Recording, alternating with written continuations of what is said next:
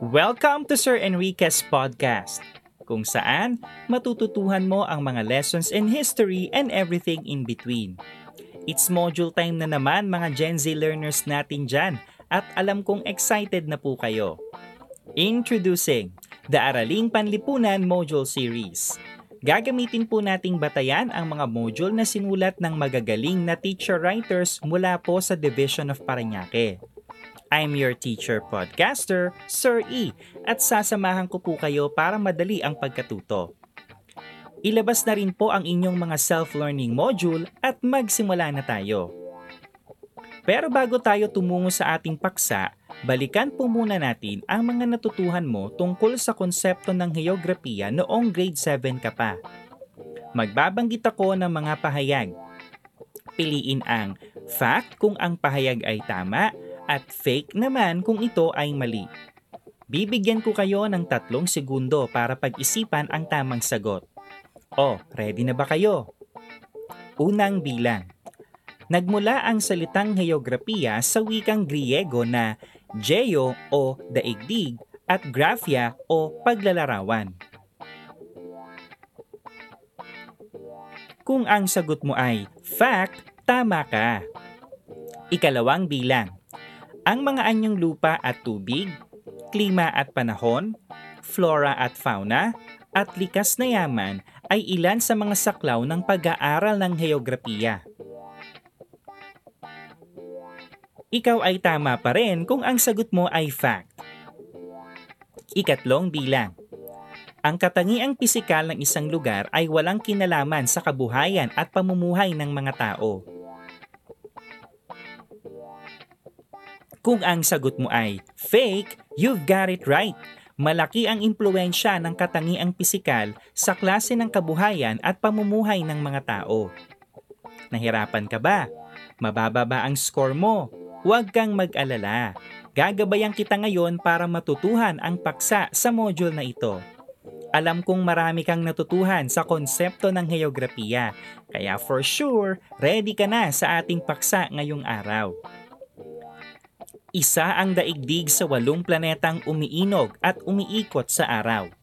Ito lamang ang tanging planeta sa solar system na kayang suportahan ang lahat na nabubuhay na organismo.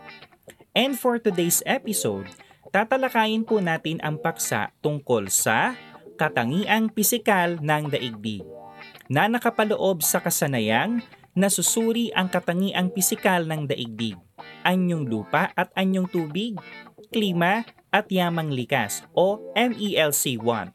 At para sa episode na ito, bibigyan po natin ng focus ang mga sumusunod na kasanayang may kinalaman sa MELC1.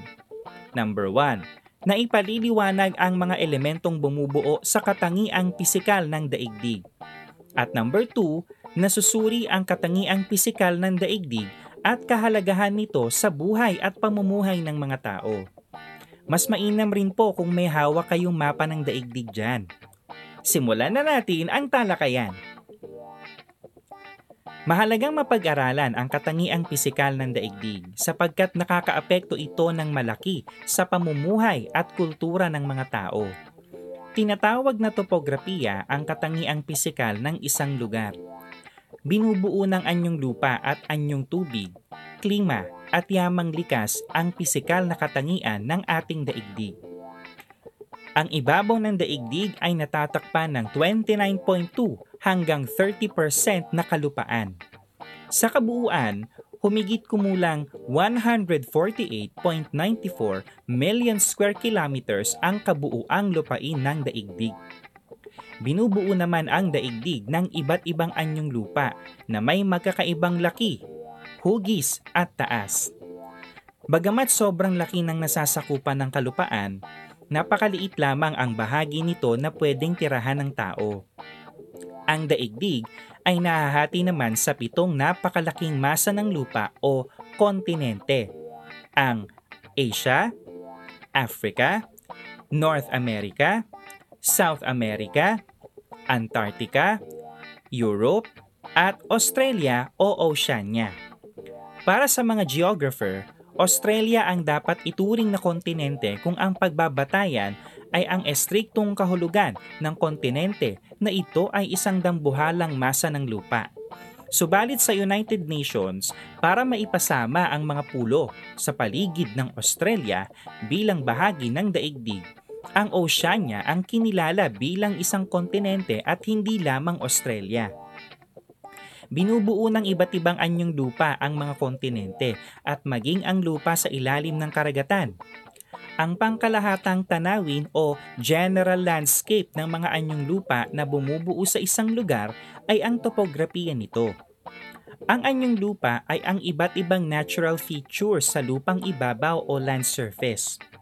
Ang halimbawa ng mga anyong lupa ay mga bundok o mountains, burol o hills, talampas o plateau, at kapatagan o plain.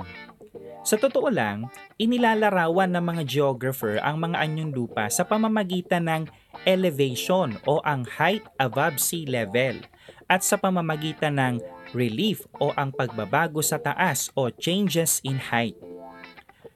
Matatagpuan sa Asya ang pinakamatataas na bundok sa buong daigdig partikular na sa hanay ng kabundukan o mountain ranges ng Himalayas sa Nepal at Tibet at Karakoram sa pagitan ng Central Asia, Pakistan at China.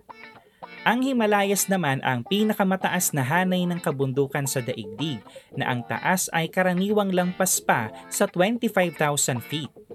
Nandito po ang Mount Everest, ang pinakamataas na bundok at bahagi ng daigdig na may taas na 29,035 feet o 8,850 meters. Ang pinakamataas na bundok naman sa bawat kontinente ay ang sumusunod.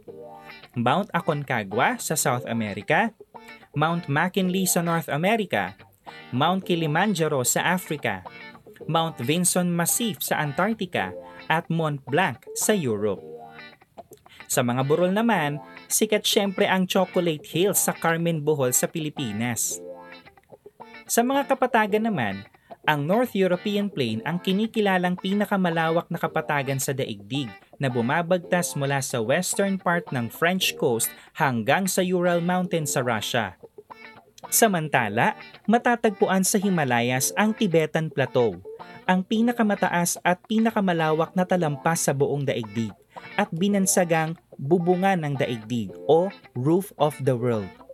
Tandaan na sa kapatagan at talampas itinatatag ang mga pangunahing panirahan ng tao at malalawak na mga sakahang agrikultural. Bukod sa bundok, burol, kapatagan at talampas, ang iba pang mga anyong lupa ay ang pulo o island, tangway o peninsula at isthmus o isang makitid na piraso ng lupa na nag-uugnay sa dalawang mas malaking bahagi ng kalupaan. Mahalaga ang mga anyong lupa dahil marami sa mga ito ang nagsisilbing likas na depensa ng isang lugar. Dito rin kumukuha ng mga pangangailangan at nagsisilbi ring panirahan ng mga tao at ng lahat ng mga organismong nabubuhay. Tumungo naman tayo sa mga anyong tubig. Ang katubigan ay tinatayang mahigit 70% o 361.132 million square kilometers ng kabuuang sukat ng daigdig. Sa mga tubig sa ibabaw ng daigdig o yung tinatawag na surface water, 97% ang karagatan, 2.4% ang polar ice caps at mga glaciers, at 0.6% ang mga lawa at ilog. Ang daigdig ay binubuo ng iba't ibang anyong tubig na maaaring mahati sa dalawa. Ang una ay ang tubig alat at ang ikalawa naman ay ang tubig tabang. Kabilang sa mga tubig alat ang mga karagatan o ocean, dagat o sea, look o bay, at golpo o gulf. Kabilang naman sa mga tubig tabang ang mga ilog o river at lawa o lake bagamat may iilang mga lawa sa daigdig na ang tubig ay maalat. Sa mga anyong tubig sa daigdig, ang pinakamalaki batay sa sukat ay ang mga karagatan at dagat. Karaniwang nagsisilbing tagapaghati ng mga kontinente ang mga karagatan. Binubuo ang daigdig ng limang karagatan.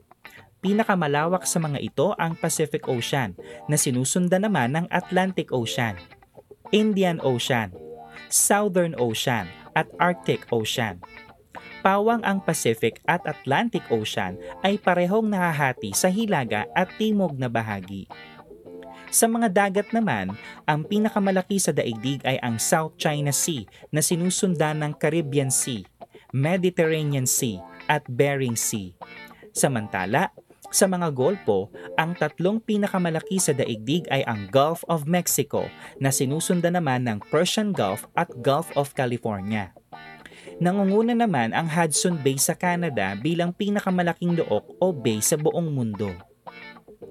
Ang pinakamaraming lawa sa daigdig ay matatagpuan sa North America at Northern Europe, kung saan ang mga dating glacier na nakabalot dito noong huling panahon ng Ice Age ay lumikha ng mga uka o balon nang matunaw ang mga yelo. Pinakamalaking lawa sa buong daigdig ang Caspian Sea na sa halip na tubig tabang ay tubig alat at sa sobrang laki nito ay tinawag na dagat ng mga Romano sa halip na isang lawa. Ang iba pang lawa sa daigdig ay ang Lake Superior, Lake Huron, Lake Michigan, Lake Victoria, Lake Tanganyika, Lake Turkana, Aral Sea at Lake Baikal. Ang Dead Sea naman sa Israel at Jordan ang pinakamababang lugar o lowest point below sea level sa daigdig habang ang Lake Titicaca sa South America ang pinakamataas. Pinakamalalim na lawa naman ang Lake Baikal sa Siberia na pinakamalaking freshwater lake sa buong mundo. Sa mga ilog naman, ang Nile River ang pinakamahabang ilog sa daigdig habang ang Amazon River naman ang kinikilalang pinakamalaking river system sa daigdig. Ibig sabihin, binubuo ang Amazon River ng sanga-sanga o network ng malalaki at maliliit na mga ilog. Kilala rin ang Mississippi River bilang pinakamahabang ilog sa North America. Changjiang naman o Yangtze ang pinakamahabang ilog sa Asya. Tandaan na marami sa mga unang panirahan at sinaunang kabihasnan sa daigdig ay itinatag at umusbong sa pampang ng mga ilog dahil sa maraming pakinabang nito sa mga tao. Mahalaga ang mga anyong tubig dahil bukod sa kaya nitong tustusan ang ating pagkain, nagsisilbi rin itong ruta ng transportasyon para sa turismo at kalakalan. Talakayin naman natin ngayon ang klima. Ang klima ay ang pangkaraniwang kondisyon ng panahon o yung average weather conditions o kalagayan ng atmosfera sa isang bansa o lugar sa loob ng mahabang panahon.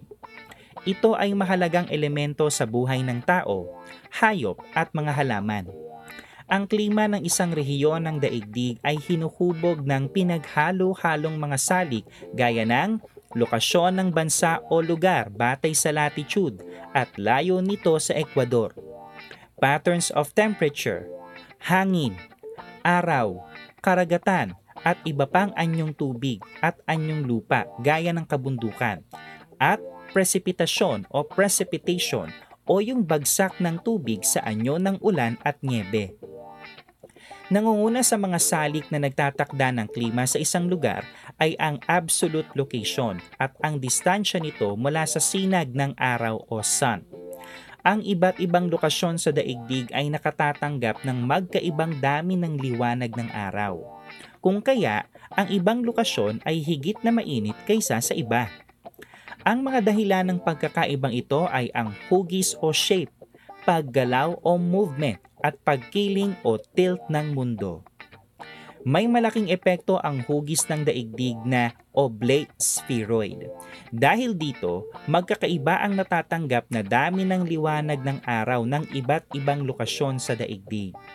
Ang sinag ng araw o yung tinatawag na solar rays ay higit na direkta at nakatuon sa may bahagi ng Ecuador, samantalang pakaunti ng pakaunti at nakakalat habang lumalayo sa Ecuador hanggang makarating ng North Pole at South Pole. Dahil dito, ang mga rehiyon na malapit sa Ecuador ay mainit ang klima sa halos buong taon, samantalang papalamig naman ang papalamig habang lumalapit sa North Pole at South Pole. Kung kaya, tubig ulan ang bumabagsak na precipitation sa mga lugar na malapit sa Ecuador, samantalang niebe o snow naman sa mga lugar na papalapit sa North at South Pole. Ang pagkiling ng ating planeta habang umiikot sa araw o yung tinatawag na revolution ay nagbubunga ng pagbabago sa tindi ng sikat ng araw na matatanggap ng iba't ibang bahagi ng mundo. Dahil dito, nagkakaroon ng pagbabago ng panahon o changing of seasons sa ilang bahagi ng daigdig. Ang seasons ay ang panahon o period sa loob ng isang taon kung saan ito ay kilala sa isang partikular na uri ng panahon o weather. Sa mga lugar na nasa middle latitude, ang paglapit at paglayo ng pagkiling ng mundo habang umiikot sa araw ang nagiging sanhi po ng pagpapalit ng seasons nito. Karaniwang inuuri sa apat na seasons ang bahaging ito ng mundo, ang summer, winter, autumn, at fall. Sa mga rehiyong tropikal naman, ang seasons ay batay sa dami ng ibinabagsak na ulan sa halip na temperatura. Kung kaya, inuuri bilang panahong basa o wet season at panahong tuyo o dry season. Maliban sa lokasyon at sikat ng araw, salik din ng klima ang paggalaw ng hangin o movements of air na tinatawag na winds. Maaaring ito ay mainit na hangin na galing sa tropiko na gumagalaw ng pahilaga o patimog o malamig na hangin na galing naman sa North at South Pole na gumagalaw papuntang Ecuador. Ang paggalaw ng mga hangin na ito, partikular ang kakaibang wind pattern, ang sanhi ng seasonal winds na tinatawag na monsoon na nagtatakda sa kakaibang klimang nararanasan sa South Asia, East Asia at Southeast Asia. Southwest monsoon ang nagdadala ng malalakas na ulan at bagyo mula June hanggang October at Northeast monsoon naman ang nagdadala ng tuyo at malamig na hangin mula sa November hanggang February. Karaniwang mas malamig naman ang dalang hangin at temperatura ng tubig. Kung kaya, ang mga lugar na malapit sa katawang tubig ay karaniwang mas malamig kumpara sa mga nasa kalupaan. Samantala, maging ang taas o baba ng elevasyon ng isang lugar ay may epekto sa klima nito. Tinatayang bumababa sa 3.5 degrees Fahrenheit ang temperatura ng isang lugar kada 1,000 feet na pagtaas ng elevasyon nito. Kaya, hindi nakapagtataka na mainit ang ibaba ng isang bundok samantalang nagyeyelo naman ang tuktok nito. Oo, tama. Ito ang dahilan kung bakit malamig ang klima sa Baguio City kahit pa tropikal ang klima ng Pilipinas. Dahil magkakaiba ang kapaligerang pisikal ng iba't ibang panig ng daigdig, iba't iba rin ang klima sa iba't ibang bahagi ng daigdig. Subalit, maaaring magkaroon ng pare-parehong klima ang isang bahagi o area ng daigdig dahil sa magkatulad nitong kapaligiran at katangiang pisikal. Ang isang area o bahagi ng daigdig na may magkaparehong klima ay bumubuo ng isang sonang pangklima o climate region. Bawat climate region naman ay may natatanging weather pattern na binubuo ng level ng temperatura, precipitation, at kakaibang panahon o distinct season. Sa pangkalahatan, nahahati ang daigdig sa tatlong pangunahing sonang pangklima. Ang tropical na nasa low latitude o mababang latitude, temperate na nasa middle latitude o gitnang latitude, at polar na nasa high latitude o mataas na latitude. Kung saan sa ilalim ng mga sonang ito ay may iba't iba pang subkategorya. Ang klima ay may malaking impluensya sa klase ng yamang likas ng isang bansa ang anumang bagay sa daigdig na nagbibigay kasiyahan sa tao at may halaga ay tinatawag na yamang likas. Ito ay ang lahat ng materyales na mayroon sa isang normal na kapaligiran at mahalaga para sa buhay gaya ng hangin, bato, mineral, lupa, ilog, halaman at hayop.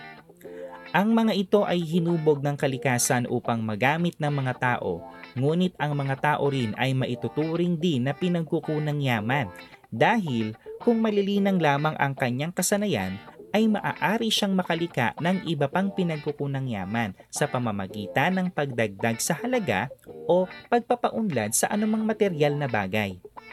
Maaaring uriin ang likas na yaman sa dalawang uri. Ang una ay ang biotic o mga materyales na nakukuha sa biosphere tulad ng gubat, hayop at mga bagay na maaaring makuha sa kanila. Ikalawa naman ay ang abiotic o mga bagay na nagmula sa mga walang buhay na material tulad ng lupa, tubig, hangin at mabibigat na metal gaya ng ginto, pilak at tanso. Tandaan na ang mga pinagkukunang yaman, kahit tayo mga tao, ay hindi pantay-pantay ang distribusyon sa buong daigdig. Walang isang bansa ang may supply ng lahat ng yamang likas. Ang ilang lugar ay maaaring umaapaw sa isa o ilang pinagkukunang yaman, subalit wala o kapus na kapus naman sa ilan. Kabilang sa mga bansang nangunguna sa dami ng iba't ibang yamang likas ay ang Canada, Peru, United States, Russia, at syempre pa ang Pilipinas. Kabilang naman sa may matinding kakapusan ang Denmark at Japan. Ang pagkakaiba sa distribusyon ng yamang likas ay may malaking epekto sa ekonomiya ng mga bansa sa daigdig. Ngunit para sa mga bansang may matinding kakapusan gaya ng Denmark, Japan at Singapore, naging solusyon ang espesyalisasyon o pagbibigay tuon sa pagpapaunlad ng mga talento ng mga tao. Kaya hindi nakapagtataka na ang Japan, bagamat salat sa yamang likas, ay mahusay naman sa ilang mga bagay gaya ng industriya at teknolohiya. Ang pagkakaroon ng pinakamalaking reserba ng pinakamahalagang mineral gaya ng uranium, silver, oil, lead, zinc, iron, diamond, coal, copper, at gold ang maituturing ngayon na susi ng kaunlaran ng maraming bansa. Ginagamit ang mga mineral na ito sa paglikha ng iba't ibang produkto at proseso kabilang ang konstruksyon, alahas o jewelry, pagyayari o manufacturing, at produksyon gaya ng paglikha ng enerhiya at petrochemicals na mahalaga sa pang-araw-araw na pangangailangan ng mga tao. Sa maraming pagkakataon sa kasaysayan, ang kakapusan ng pinagkukunang yaman ay pinag-ugatan na ng mga tunggalian, digmaan, kolonisasyon, migrasyon, at eksploitasyon sa pagitan ng mga bansa. Kaya hanggang ngayon ay malaking usapin pa rin ang agawan ng teritoryo sa South China Sea ng mga bansa gaya ng China, Pilipinas, Vietnam at iba pang mga bansa sa Southeast Asia dahil sa malaking potensyal ng dagat na ito para mapagkunan ng mga yamang likas. Pinagmumulan din hindi lamang ng yaman kundi maging ng kapangyarihan ng isang bansa ang labis na reserba o supply ng isang napakahalagang yamang likas gaya na lamang ng langis at iba pang mineral. Gaya ng rehiyong Middle East na maraming bansa ang naging makapangyarihan na dahil dito matatagpuan ang humigit kumulang 60% ng kabuuang reserbang langis at petrolyo sa buong mundo. At yan po ang ating aralin sa araw na ito. Alam kong marami ka nang natutuhan. Kaya para mapagtibay po ang iyong pangunawa sa paksa, sagutan muna natin ang gawaing ito. Magbabanggit ako ng mga lugar na makikita sa ating komunidad dito po sa lungsod ng Paranaque. Piliin ang check kung ang senaryo ay bahagi ng katangiang pisikal ng Paranaque at X naman kung hindi. O, ready ka na ba? Unang bilang. El Pipicea o ang Las Piñas Paranaque Critical Habitat and Ecotourism Area Kung ang pinili mo ay check, tama ang sagot mo. Ang LP Pichea po ay isang nature sanctuary malapit sa Coastal Road at Manila Bay. Dito ay may makikita tayong mga bakawan, maliliit na kagubatan at mga ponds at lagoons. Sikat din ang lugar na ito dahil sa mga migratory wild birds na regular na makikita sa sanktuaryo. Ikalawang bilang, misa sa simbahan ng St. Andrew's Cathedral sa Barangay La Huerta. Kung ang pinili mo ay X, Tama ka dyan. Hindi maituturing na paglalarawan sa katangiang pisikal ng Paranaque ang nabanggit na senaryo. Huling bilang. Bulungan Fish Market sa Barangay La Huerta. Kung ang sagot mo ay, check, you've got it right. Ito ay halimbawa kung paano napakikinabangan ng mga Paranyakenyos ang katangiang pisikal nito bilang isang lungsod na malapit sa dagat. Pagyamanin pa natin ang iyong mga natutuhan sa pamamagitan naman ng gawaing ito. Magbabanggit ako ng mga pahayag. Mag-thumbs up kung ang pahayag ay tama at mag-thumbs down kung ang pahayag ay mali. Bibigyan kita ng tatlong segundo para pag-isipan ang tamang sagot. O, ready ka na ba? Unang bilang. Mahalagang mapag-aralan ang katangiang pisikal ng daigdig sapagkat nakakaapekto ito ng malaki sa pamumuhay at kultura ng mga tao. Kung nag-thumbs up ka, tama ang sagot mo. Ikalawang bilang ang mga anyong lupa at anyong tubig ay nagsisilbing ruta ng transportasyon at natural na depensa ng isang lugar. Kung nag-thumbs up ka pa rin, tama ka. Ikatlong bilang. Walang kaugnayan ang klima sa likas na yaman ng isang bansa. Kung nag-thumbs down ka naman, tumpak ang sagot mo. Napakalaki po ng kaugnayan ng klima ng isang bansa sa klase ng mga likas na yaman na matatagpuan sa isang bansa. Tapos na ang ating talakayan. Pero bago kita iwan, subukan mo muna ang iyong natutuhan sa paksang tinalakay natin. Magbabanggit ako ng mga katanungan. Bibigyan kita ng limang segundo para piliin ang tamang sagot. O, ready ka na ba? Unang katanungan. Alin sa mga sumusunod ang tumutukoy sa katangiang pisikal ng isang lugar? A. Vegetasyon B. Topografiya C. Wildlife o letter D. Temperatura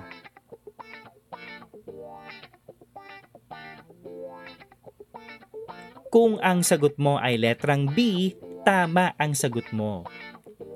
Ikalawang katanungan. Ano ang tawag sa malalaking masa ng lupa na makikita sa daigdig? A.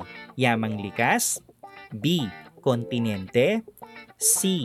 Bundok o letter D. Isla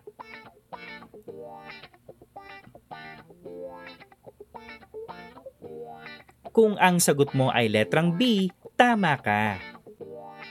Para sa ikatlong bilang naman, magbabanggit muna ako ng mga konsepto Unang konsepto, klima. Ikalawang konsepto, relihiyon. Ikatlong konsepto, yamang likas. Ikaapat na konsepto, anyong lupa at anyong tubig. Alin sa mga nabanggit na konsepto ang bahagi ng katangiang pisikal ng daigdig? A. Una, ikalawa at ikatlong konsepto. Letter B una, ikatlo at ikaapat na konsepto.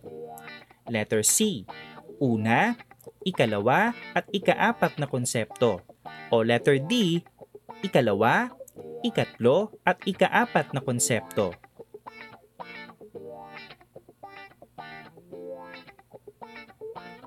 Kung ang sagot mo ay letrang B pa rin, you've got it right. Ikaapat na bilang Alin sa mga sumusunod na pahayag ang wasto tungkol sa katangiang pisikal ng daigdig? A. Lahat ng lugar sa daigdig ay sagana sa likas na yaman? B. Ang bawat lugar sa daigdig ay nagtataglay ng pare-parehong katangiang pisikal? Letter C. Ang klima ng isang lugar ay walang kinalaman sa uri ng buhay at pamumuhay ng mga tao dito? O letter D, ang katangiang pisikal ng daigdig ay nakakaapekto ng malaki sa pamumuhay at kultura ng mga tao.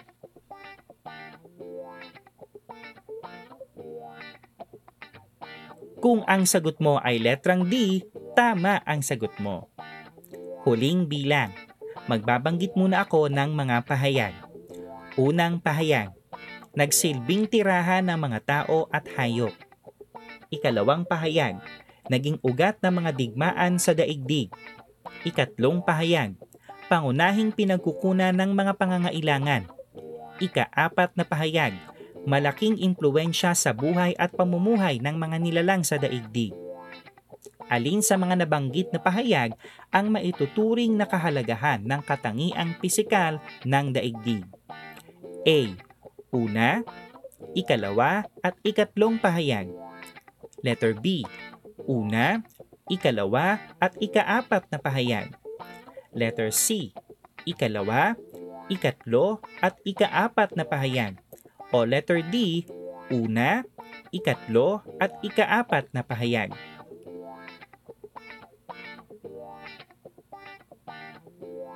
Kung ang sagot mo ay letrang D, mahusay dahil tama ka. Naka-perfect 5 points ka ba? Kung hindi, okay lang yan. Tandaan na hindi masusukat ang talino sa score lang. Basta't sinubukan mo at may natutuhan ka sa lesson, ikaw ang winner. Hanggang sa muli at maraming salamat po sa pakikinig mga Gen Z learners. I'm your teacher podcaster, Sir E. See you next time sa isa na namang episode ng Araling Pandipunan Module Series. Bye!